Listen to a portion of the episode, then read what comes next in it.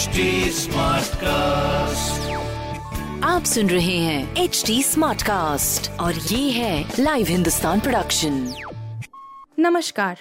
ये रही आज की सबसे बड़ी खबरें। मिशन 2024 के लिए सियासी टकराव भारी नीतीश बोले एक रहे तो जनता भी साथ। पटना में जदयू की तीन दिवसीय कार्यकारिणी की बैठक चल रही है।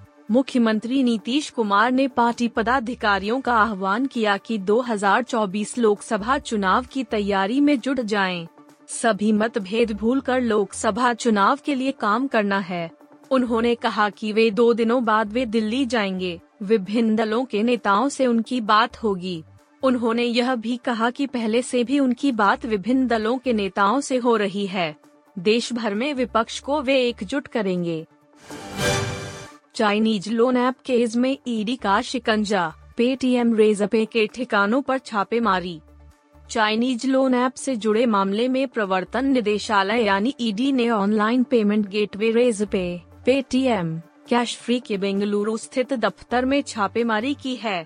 ईडी की ओर से दी गई जानकारी के मुताबिक शुक्रवार को छह परिसरों में शुरू की गई तलाशी अभियान अब भी जारी है। पीटीआई की रिपोर्ट के मुताबिक जाँच एजेंसी ने छापेमारी के दौरान मर्चेंट आईडी और चीन के लोगों की ओर से नियंत्रित संस्थाओं के बैंक खातों में रखे गए 17 करोड़ रुपए को जब्त किया है। चीन को मात देने की बड़ी तैयारी? सहयोगी देशों को हथियारों की बिक्री में तेज़ी लाने जा रहा अमेरिका। चीन से बढ़ती तनातनी के बीच अमेरिका अब एक नई रणनीति पर काम करने जा रहा है। यूएस ने अपने सहयोगी देशों को हथियारों की बिक्री में तेज़ी लाने का फैसला किया है।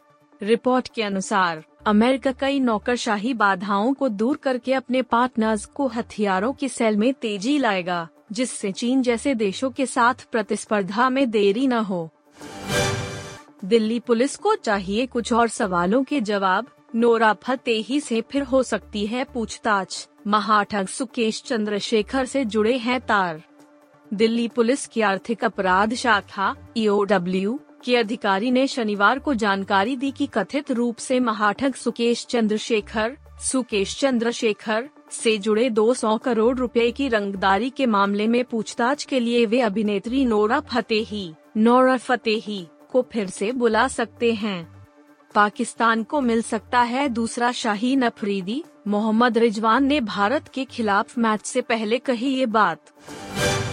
एशिया कप 2022 में भारत से हार के बाद अगले ही मैच में हांगकांग को 38 रनों पर ढेर कर पाकिस्तानी गेंदबाजों ने टीम को 155 रनों से धमाकेदार जीत दिलाई। इस जीत के बाद टीम के सलामी बल्लेबाज मोहम्मद रिजवान ने कहा कि मौजूदा बॉलिंग अटैक में कोई शाहीन अफरीदी की कमी पूरी नहीं कर सकता, मगर उनके पास अगला शाहीन बनने का मौका है। यह हमारे अन्य तेज गेंदबाजों के पास अवसर है।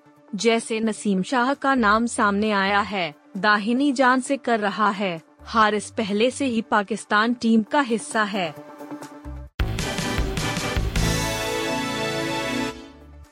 आप सुन रहे थे हिंदुस्तान का डेली न्यूज़ रैप, जो एच टी स्मार्ट कास्ट की एक बीटा संस्करण का हिस्सा है। आप हमें फेसबुक ट्विटर और इंस्टाग्राम पे एट एच टी या podcast at Hindustan Times dot com पर ईमेल के द्वारा सुझाव दे सकते हैं आप सुन रहे हैं एच डी स्मार्ट कास्ट और ये था live Hindustan production smart Smartcast.